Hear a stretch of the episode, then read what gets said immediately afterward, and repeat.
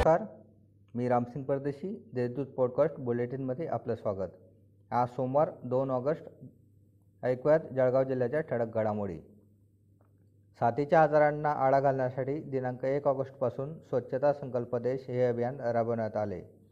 महापालिका इमारतीच्या परिक्षेत्र परिसरात लोकप्रतिनिधींसह मनपाच्या अधिकाऱ्यांनी ज्या ठिकाणी संपूर्ण स्वच्छता आहे त्या ठिकाणी फोटो सेशन करीत अभियानाचा शुभारंभ केला.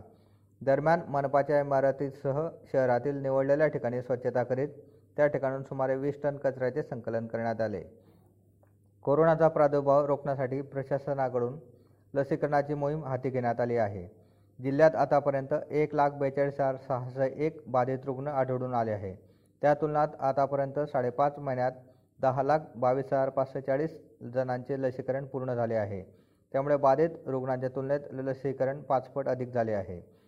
जिल्ह्यातील सर्व तालुका न्यायालय कौटुंबिक न्यायालय औद्योगिक कामगार तसेच सहकार न्यायालयात राष्ट्रीय विधी सेवा प्राधिकरणाच्या आदेशानुसार रविवारी लोक अदालत पार पडली.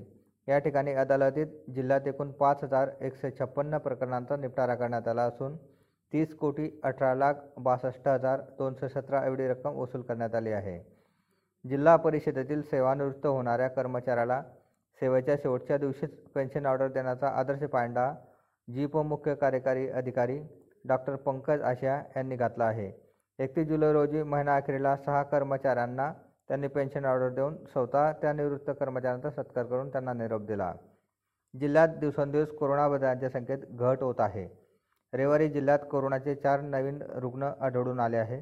दिवसभरात चार बाधित रुग्णांची कोरोनावर मात केली असून तेरा तालुक्यात एकही कोरोनाचा रुग्ण आढळून आलेला नाही.